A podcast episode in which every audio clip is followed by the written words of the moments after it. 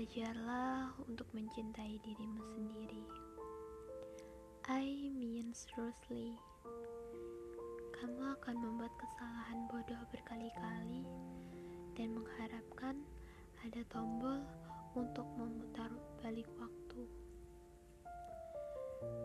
Kamu akan kecewa dan merasa tak tawara. Kamu akan menahan tangis karena kamu tidak ingin menangis akan kesulitan dalam mencari jalan keluar. Masalah datang lagi dan lagi, dan tentu saja rasa bersalah yang besar ikut datang mengetuk pintu.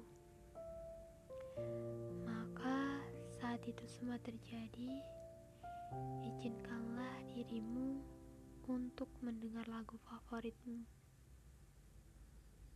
membiarkan air membasuh dirimu lebih lama dari biasanya saat di kamar mandi. Lalu duduklah sejenak.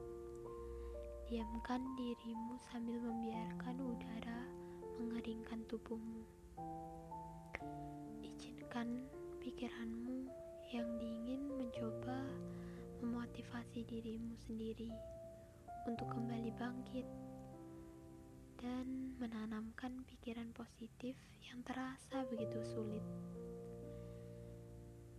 Dan di momen seperti itulah kamu membuktikan kepada diri sendiri bahwa kamu bisa mencintai dirimu sendiri apa pun yang terjadi.